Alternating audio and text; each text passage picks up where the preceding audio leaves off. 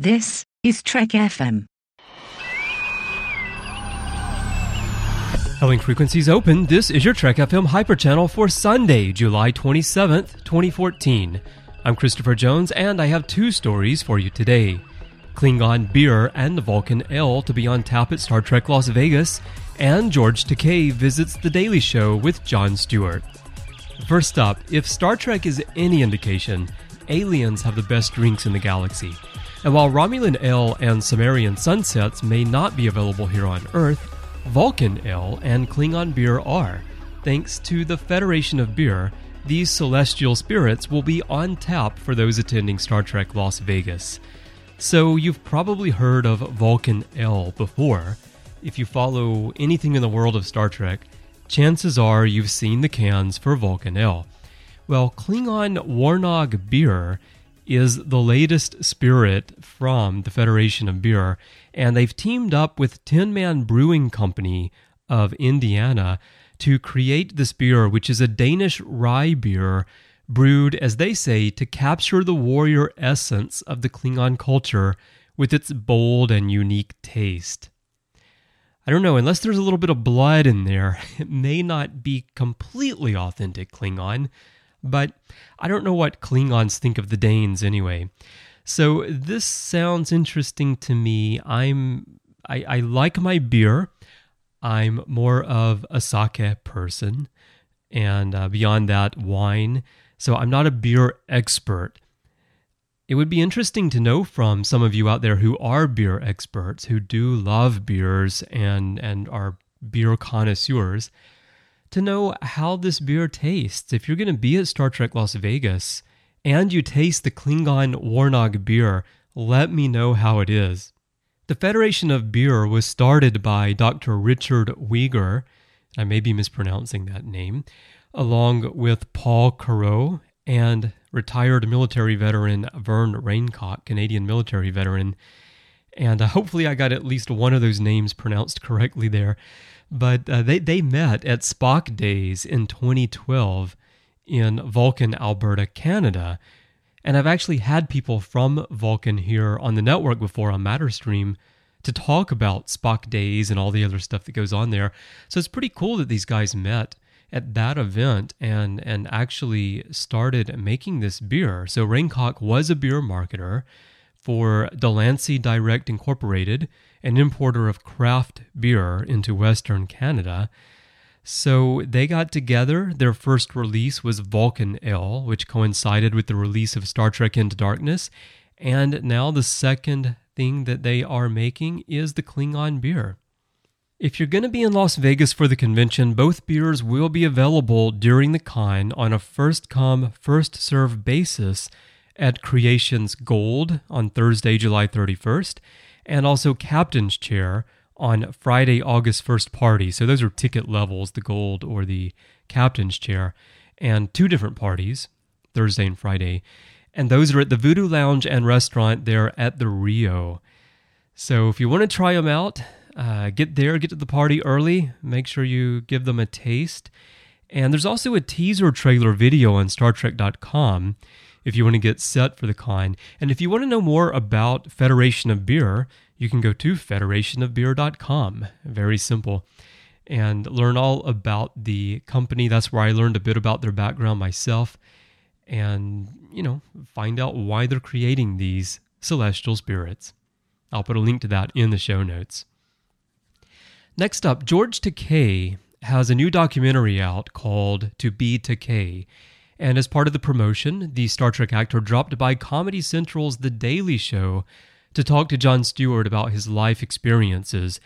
And Takei recounts his memories of living in a Japanese internment camp during World War II, as well as the lessons he learned from his father about democracy. And it's really, I mean, it's part of history. It's sad that that happened. And especially i mean just to think of a child living in those conditions uh, for me it's it's something that should have never happened but it did but we have to learn from it from history and i'm glad that george takei is sharing these experiences in this film I, I look around at the world today and i just see that apparently we don't learn from history. We're repeating the same things day after day, and it's getting frustrating, uh, to be honest. But I try to uh, not, you know, get into debates about it online, but I have my views, everyone has theirs.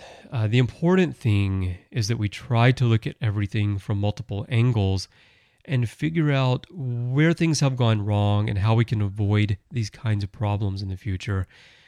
And one thing that George Takei shared on the show was that he talked about being in the internment camp in the school and reciting the Pledge of Allegiance and the lines with liberty and justice for all, and looking outside the window and seeing the barbed wire and the armed guards outside of the schoolhouse.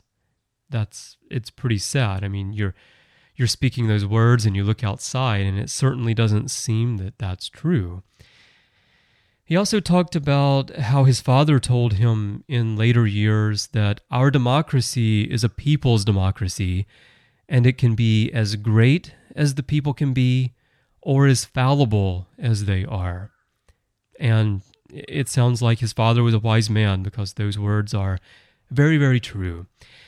So, if you want to see the interview, and uh, you know, I personally think Jon Stewart does a great job with interviews like this. Uh, when it comes down to a serious topic, I know he's, um, you know, viewed as being very liberal, and of course, he's taking a very humorous take, but sometimes serious take on news.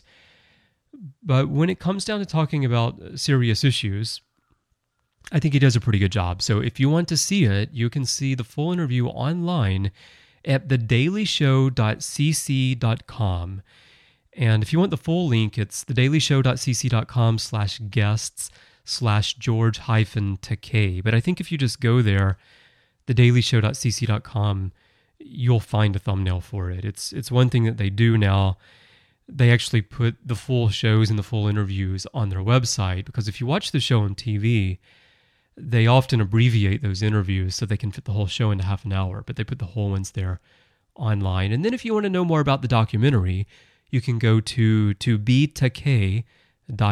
And remember, George Takei's name is T A K E I, Takei, to betakei.com.